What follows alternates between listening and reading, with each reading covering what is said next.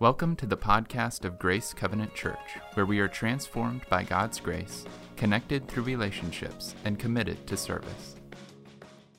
Well, two weeks ago, this is a continuation, so if you weren't here two weeks ago, I'm going to review just a little bit. I spoke about grace. I had the chance uh, for uh, a season of time this spring to have a sabbatical where uh, Dinah and I could get away, we could read, we can rest, we could relax, we could be refreshed. And I decided to focus on the topic of grace, something I certainly would have told you beforehand I knew a lot about. I certainly knew a lot of passages and understood the concept, but as I drank more deeply of it, there's some insights that came to me in the course of that that has refreshed my soul at a deep, deep level. And so, two weeks ago, I shared about what grace is that grace is God's free and unmerited favor. It's shown to uh, guilty sinners who deserve only judgment.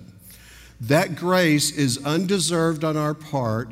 It is an extravagant, all inclusive favor of God that He shows to us. I spoke of two, two particular expressions of grace two weeks ago, and I'm going to speak of two more today. The first expression I talked about was common grace. Common grace is that expression of God's favor to all of mankind. He ascribes value and purpose to all people. He, he is patient with us even in the midst of our sin. He's choosing to defer or delay or be patient with us, forbearing about our sin for a season of time. He's not instantly punishing us. The other thing he does during, through common grace is that he even lets wicked people prosper people who don't care about him, who don't love him, don't even think about him, don't even think that he exists. He allows them to prosper in the midst of as an expression of favor called common grace. But what I said about common grace is common grace has an expiration date. It's when Jesus comes back. And he is going to punish sin and he's going to take away the prosperity of the wicked and he's going to restore righteousness and justice as a rule in, in, in this world. He's going to give us a place in that world because of, of Jesus. Common grace is supposed to get a man's attention, to cause them to see, I really don't deserve this and I deserve far worse than what I'm getting God, why are you doing this? Why me, Lord? And common grace is supposed to lead a person to seek out and understand saving grace. Saving grace is the work of Jesus when he, uh, uh, it's the work of Jesus on behalf of mankind. He addresses our need for forgiveness of sin he, he deals with the shame that we have. He covers that up. He restores us into relationship, and He delivers us from our fear. It's His way of establishing a relationship with us, of giving us a relationship with the Father when we're so far separated from Him. Common grace and saving grace. We experience saving grace through faith. We looked at Ephesians 2 8 and 9. For I've been saved by grace through faith, and that not of myself, uh, not a result of works, that no man should boast. It is a gift of God. We receive grace by faith, saving grace by faith. It's our, faith is our expression of trust we transfer our trust from ourselves and our self effort to make us acceptable to God, and we transfer that to the person of Jesus and what he has done for us. Because what he did for us in showing favor to us is it was undeserved, it was extravagant, and it was all inclusive. So today I want to talk about two other expressions of grace. These two expressions of grace are God's expression of favor to believers, to those who are part of his family, to those people who have, who have trusted Christ in saving grace and come into a right relationship with the Father. God makes a distinction between believers and non believers here. He expresses grace in particular ways to those in his family. And so, what I'd like to, the first expression of grace I'd like to talk about is called abiding grace. This is my term for it. It's most often what we're reading in the New Testament about when, when they're talking about grace in our life. Abiding grace is God's favor imparted to believers. It's His favor imparted to believers. It's undeserved, independent of our behavior, independent of our attitude, even if we don't understand it. God has given us abiding grace. It, he has entrusted it to us. He's provided for us everything that we need to live a godly life, as we'll see in a moment. It's supposed to be a life lived by faith in Jesus and, and the grace that God has given to us. It is ours to possess. We didn't deserve it, it's already been fully credited to us. It's been deposited with you. That's why it's abiding. It is resting with you. It is taken up as yours. It's already been given to you. It was given at the moment of salvation. When we put our trust in Christ to forgive our sins, to cover our shame, and uh, uh, to deal with our fear, He deposited abiding grace to us. He, provided, he deposited this particular favor so that He will relate to us and that we would understand that His favor toward us is extravagant and it's all inclusive. Let's look at 2 Peter um, uh, chapter 1, verse 3 and 4. I love this passage. Okay, I, there's been years I've wrestled with this passage. I go back to it. I, I, haven't understood it, and every time I read it, I think I understand it at a deeper and deeper level. But there's still more riches for me to cultivate out of this passage. But look what it says in 2 Peter uh, 1. His divine power has given us everything we need for, godly, for a godly life through our knowledge of Him who called us by His own glory and goodness. Through these, He has given us ver- His very great and precious promises, so that though through them you may participate in the divine nature, having escaped the corruption in this world caused by evil desires. He expresses his power the, to give us everything that we need for life and godliness or a godly life. Okay?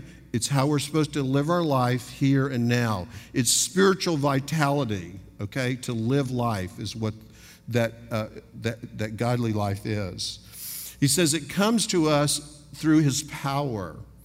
The word power used here is, is dunamis. It's the same word that Paul uses to, to express the power that raised Jesus from the dead. It took that much power to give us a gift, a gift of grace, a gift of abiding grace for us. And he's going to deliver through that much power that it took to raise the dead, Jesus from the dead He's given us everything that we need for life and godliness. Not some of what we need, we're fully supplied. We're, we're, we're not lacking in anything. All that we need to live a godly life, Jesus has delivered to us. He's imparted it to us. He's deposited it for us. It's in our account. It's under the name Ray Anderson. I have what I need through Christ, everything I need for life and godliness. I have it in its entirety. Two times here, he's using this phrase, has given us. In verse 3, he's using it to say he's given us everything we need. And in verse 4, he's saying he's given us the very great and precious promises. Or another version says, the, the precious and magnificent promises of God. The term has given us means gifted. He's graced us with it. He's shown us favor by giving us everything that we need for life and godliness and giving his precious and magnificent promises. He's gifted it to us. It's the same term used back in Ephesians 2 8 and 9, where it says, For by grace you have been saved through faith, and not of yourselves, it is a gift of God. He gifted it to us. He has given it to us by His grace. That's what He does. He imparts to us something that we don't deserve, but He gives it to us. And He gives it to us in abundance. Look at this picture. There it is. A convoy of trucks. Think of this everything you need for life and godliness is not on its way to you, it's already been delivered to you. Everything you need for life and godliness has been delivered to you already. That's abiding grace. For you to be able to live a life of faith in this world under the circumstances that you are particularly facing, God has already made available to you everything that you need. It's been delivered to you. Now, I want to help you unpack what's on the, that convoy of trucks of abiding grace that, that He has given to us. Okay? What, uh, uh, part of my sabbatical, I would read books on, on grace, like Transforming Grace by Jerry Bridges or Grace by Max Lucado. And then after I'd read the book, I would kind of have a time of reflection.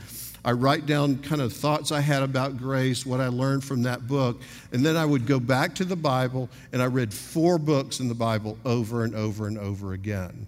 I read Ephesians, uh, um, Galatians, Ephesians, Philippians, and Colossians.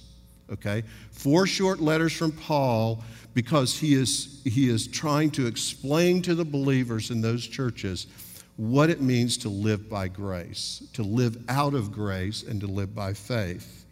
And so I began to make a list of the things, the truths found in those four books, of the things that God had gifted to me as a believer in Christ, what He had done, what I have in Christ. And here's a partial list In Christ, I have salvation, I have forgiveness of sin, I have un- unconditional love, imputed righteousness, I've been declared holy and blameless, I have victory in Christ. I'm a child of God. I'm fully accepted by God. There's a cessation of hostility with God. I've escaped God's wrath, the curse, and, the, and slavery of sin. In Christ, I've been transferred from, from darkness to the kingdom of the beloved Son. I have an inheritance. I am seated with Christ in the heavenlies. I have pe- the peace of God, and I have peace with God. I have mercy. I have blessing. I have hope. I have freedom. I have power. I have the indwelling spirit. I have wisdom and insight into truth. I have talents and abilities. I have spiritual gifts. I have ministry opportunity. I have relationships in the body of Christ. God is answering prayer. I have eternal life. And it goes on and on and on and on. It's what's in that convoy of trucks that have been delivered to you at the moment you put your trust in Christ uh, to be your personal Savior. It's abiding grace. It is Him giving us everything that we need to live a godly life with spiritual vitality. So we're to live this life out, this extravagant and all inclusive supply of abiding grace as a daily part of our life. This grace is supposed to shape us, it's supposed to change how we live our life. It's supposed to, to influence how we think and how we feel and what we do in such a way that our life becomes this fragrant aroma to the living God because we're living out grace. We're living out of that supply that we have. We're not in want. He's done all that we need and given us everything that we need for life and godliness. Here's what I've realized as I unpack those trucks full of God's grace, His favor toward me, I become overwhelmed that I don't deserve it. The riches just keep coming, the favor keeps being shown. I get more and more, and I look at this, these kind of list of what Christ has done for me, and I go, God, I utterly don't deserve it. And at that point, I begin to understand how truly amazing grace is because I don't deserve it. It's the way He chooses to relate to me, the way He chooses to relate to you. He's gifted you everything that you need for life and godliness.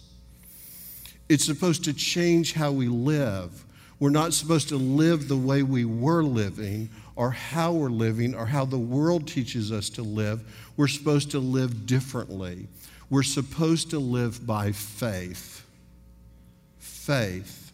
Taking God at His word that what He says is true about us, what He says is true about our circumstances, what He says is true about life, what He says He's gifted to us is truer than what we feel and what we experience in our daily life. We're supposed to live a life by faith. In, in Galatians 2:20 it says this, I have been crucified with Christ and I no longer live, but Christ lives in me. The life I now live in the body, right here, right now, I live by faith in the Son of God who loved me and gave himself for me. We're supposed to live by faith. Grace changes us. It changes how we look at life and how we view life and how we do life. It's supposed to be grace that transforms. That's what abiding grace does. See, because we realize that our life is wrapped up in Christ. It is no longer me living in the flesh, it is Christ living in and through me. I get to be a conduit of His power. I get to be a conduit of His love. I get to be a conduit of His grace. In Romans 1 uh, 17, it says, For in the gospel the righteousness of God is revealed, a righteousness that is by faith from the first to the last. Just as it is written, the righteous will live by faith. We're supposed to live by faith now out of grace. Now, let me clarify something because uh, two weeks ago, when I talked about being saved by grace, I said we're saved by grace through faith. Now I'm talking about living life out of grace by faith, through faith, by faith. When we're saved, when we come into saving grace, faith is the doorway in which we cross into that. We open up the doorway and we cross in and, and accept what Jesus has done for us. Now, once we've crossed that threshold, we're supposed to be living by faith constant daily dependence upon God. It's my soul saying every morning when I wake up, God, I don't know what this day has in store, but I know this I can't do it without you. Would you live your life in and through me today? Would you help make the choices I need to make today to live a godly life? Would you give me the, the resources I need to do that out of your grace, out of the abundance, the extravagance, the all inclusive supply of abiding grace in my life? It's saying, I can't do life without you. We move from passing through uh, grace through faith to saving grace, and then we're to walk by faith uh, going forward. So we come to, come to Christ by uh, grace through faith, but what happens to us?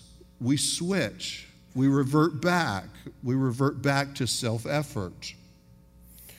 Uh, Billy Graham once said decades ago that 90 to 95% of the believers in the world were living frustrated and defeated lives. They weren't experiencing the fullness of God's grace in their life. Well, why is that? Here's what happens God chooses to communicate to you and I in the language of grace. You don't deserve it. I'm going to show favor to you. And you, I want you to live out of that favor by faith. But what do we do? We don't speak the language of grace too well. We speak the language of self effort.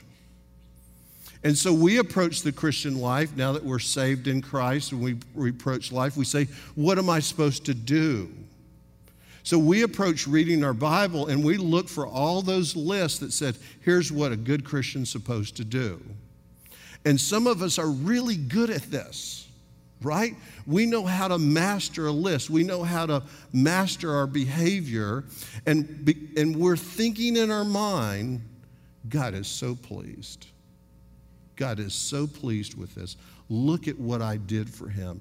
Look at how I'm living my life and showing him that I deserve his favor.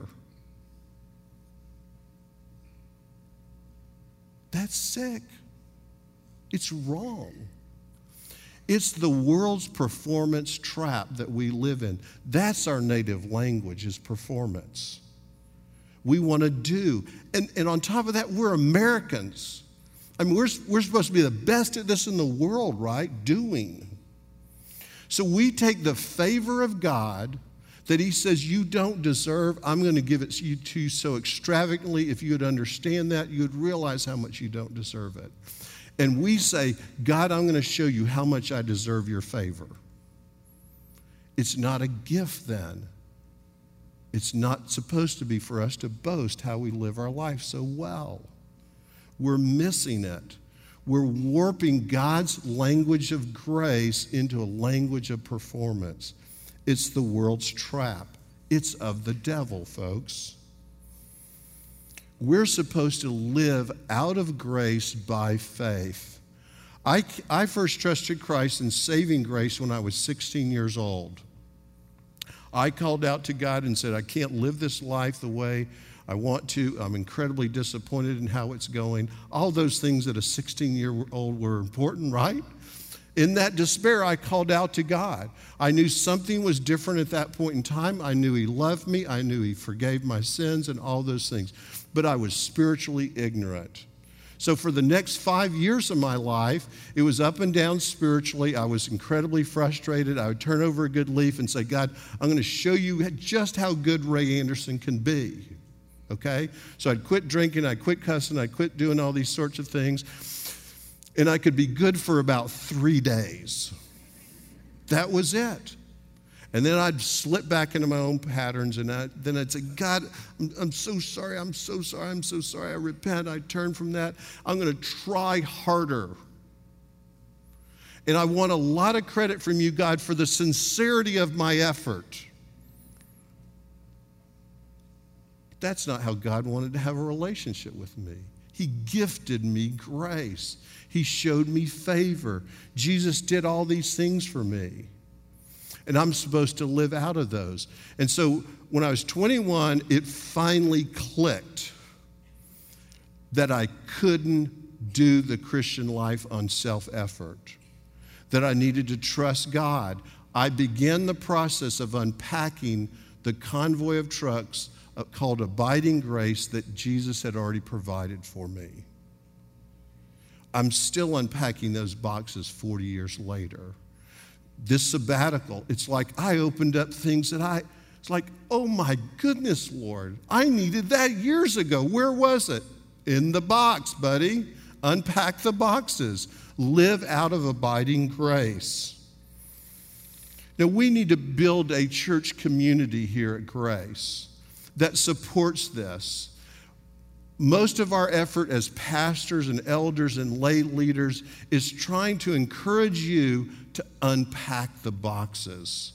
Look at what Scripture has to say to you about grace, about living by faith. And we want to build communities that you get connected into, whether it's a life group or adult community on Sunday, or sometimes it's just engaging in service because as you teach this to someone else, you have to think about it more deeply than yourselves. But we, we need to be a church that is encouraging each other regularly to live out of grace and to do so by faith. Here's what I want to encourage you to do so that you can grasp this concept of abiding grace. I want to encourage you in the next several weeks, during the month of August, it starts tomorrow, okay? Read the four books I was reading uh, uh, Galatians, Ephesians, Philippians, and Colossians, okay? G E P C done does General Electric Power Company. Okay? Uh, Galatians, Ephesians, uh, Philippians, and Colossians. Okay? Read those books, and I want you to look for two things as you read them. Okay? One is I want you to begin to make a list of what God says is true about you in Christ. Earlier, we read that Ephesians 1 passage. I read my list. Those things came as I, as I was reading those books and just listing out here's what Christ says for me that says is true of me in Christ. Okay? Make that kind of list for yourself. Now, some of you are going to have a problem with this because I've had people do this for years. I said, read this book, list out what you want to do. They, they make this list, come back to you, says, Don't you understand God's grace here? That He's given you these things, He says these things are true. And they'll go, Oh, I know it's true of you, Ray, but it's not true of me. That's of the devil. He lies to you. Those things are true of you not because you deserve it, but because of what Jesus did. You got everything you need for life and godliness as an act of power from God, not because of what you did. So make a list of those things that, that, that Scripture is telling you is true of you. The second thing I'd like you to do as you go through there is look at those times where, where uh, Paul, particularly in these four books, is using the term grace. Sometimes, like Ephesians 2, he's, he's talking about saving grace. A lot of other times, he's just talking about of living out of grace. Look at the context of when he uses uh, that term grace. Sometimes he'll contrast it with self effort. At those moments, pause and think about how much self effort you give to your Christian life the further I give myself to self effort in the Christian life, the further I get away from God's grace. We need to walk toward God's grace and understand it's His favor toward us. It's abiding grace. It's supposed to shape us how we think, how we feel, how we do life. But then, there's times, or maybe even periods of time or seasons of time where life gets particularly hard, it gets overwhelming.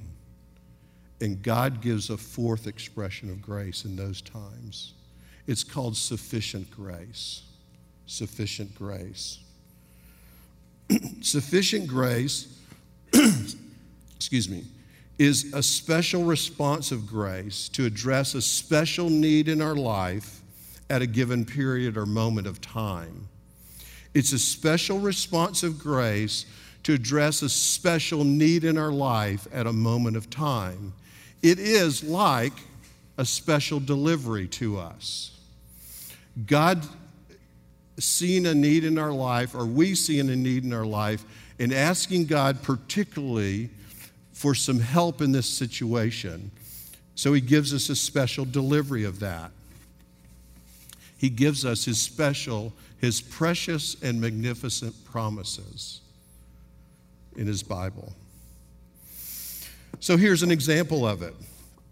Let's say you're in a given situation where you're navigating a difficult relationship, or maybe it's a situation at work for you that's getting particular kind of tense and and maybe politics are involved in this and uh, you're struggling as a believer, do you join in the lies or the deception or, or whatever it is? Or how do you live in this moment of time during this particular difficulty? And so you ask God for wisdom. And according to his precious promise in James 1 5, that says, If any of you lacks wisdom, he should ask God, who gives generously to all without finding fault without finding fault. He's not saying, How did you get in this situation anyway? Okay? He gives generously to all without finding fault, and it will be given to you. Do you lack wisdom in that situation? James 3 17, he explains what that wisdom looks like. He said, But the wisdom that comes from heaven is first of all pure, then peace loving, considerate, submissive full of mercy and good fruit, impartial and sincere. It's a special delivery of grace to meet a special need in our life. It's a precious promise that we claim in prayer before Him. Maybe you're in a situation where you're growing weary, and, or you have a physical ailment, and what you need is strength. And so Paul had that situation. He called it his thorn in the flesh. He asked God three times to remove it from him. And this was God's answer to him in 2 Corinthians 12. But he said to me, My grace is sufficient for you, for my power is perfected in your weakness.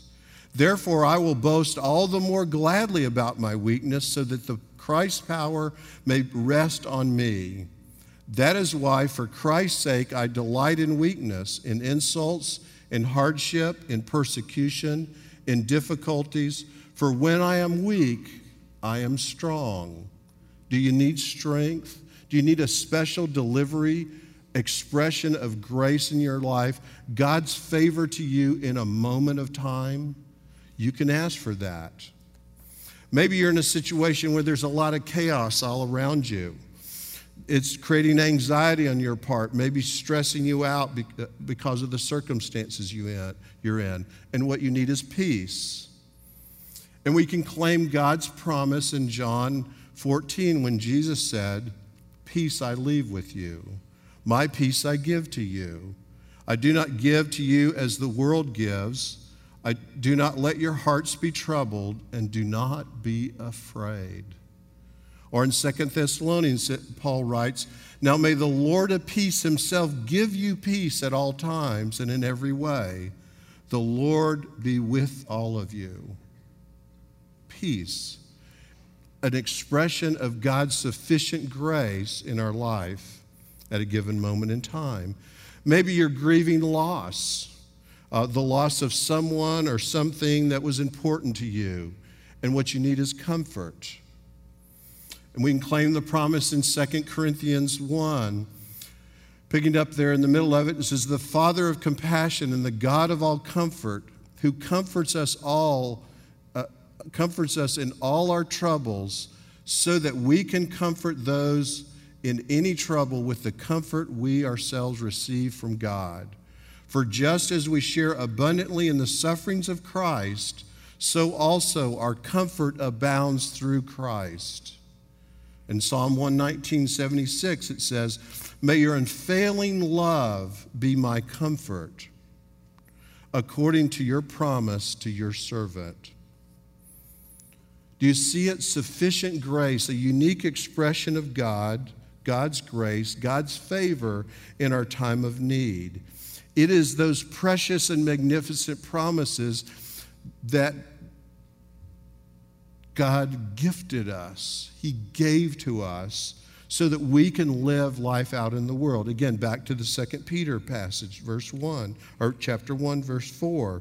Through these, He has given to us His great and precious promises, so that through them we may participate in the divine nature having escaped the corruption in the world caused by evil desires sufficient grace. Sufficient grace comes by us acting, asking in faith. Lord, I see in your word it promises you'll do this. Would you come and do that now? Would just show up in this area of my life where I have a particular need at this particular point in time? It's how we should be praying for those around us, our friends and family and neighbors and, and people at the office, when they have a particular need in their life. We pray God's sufficient grace into that. We pray His presence into there. It's saying to God, it's sufficient grace is saying, Lord, I need you. We sang that song earlier. I need you now. I need you in this way. Minister to me according to your precious and magnificent promises. grace is compelling us to live by faith.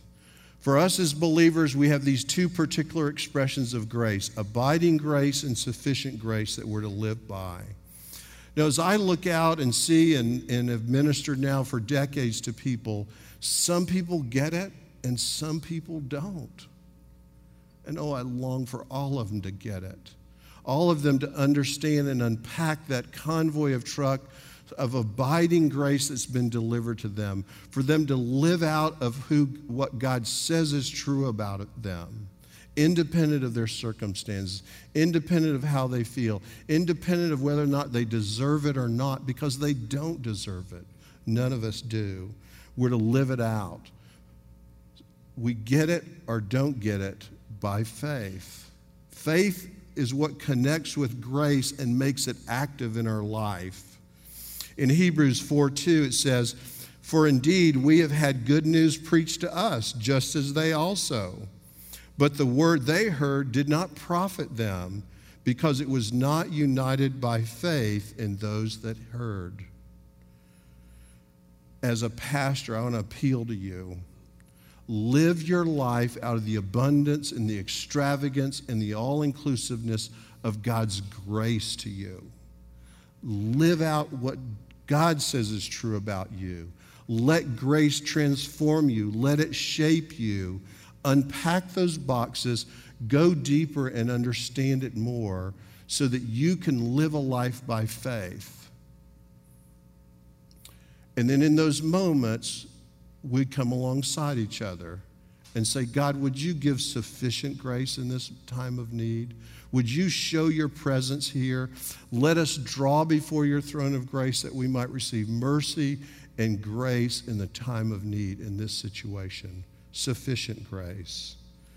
So, God has chosen to speak to mankind through f- at least four expressions of God's grace common grace showing favor to all mankind, ascribing value and purpose, uh, even uh, withholding punishment from sin for a season, for letting even, even those who don't care about him to prosper. That's a, an example of how we're supposed to live out grace in front of non believers around us, showing that same kind of value and, and, and favor. Then he's given us the expression of saving grace, the work of Christ to forgive our sins, to overcome our shame, and to deal with our fear, to bring us into right relationship with Him, a relationship based on grace, not works. And then as we cross that threshold and we enter this, this life called the Christian life, we're supposed to live it out of abiding grace. That grace that He has imparted to us as believers. We live it out and we live it out by faith. And in those moments of time where we get overwhelmed, where it seems bigger than our circumstances seem bigger than our faith, then we ask for sufficient grace. A ministry of God and His Spirit in our life to help us in those times of need. People of grace, let's live by grace, by faith together. Let's pray.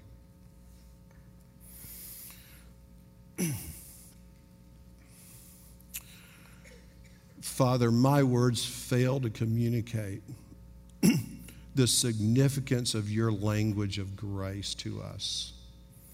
So I pray, Holy Spirit, that you administer to the lives of these hearers, that you would help them understand the abundance, the extravagance, the all inclusiveness and that they do not deserve it, but you give amazing grace.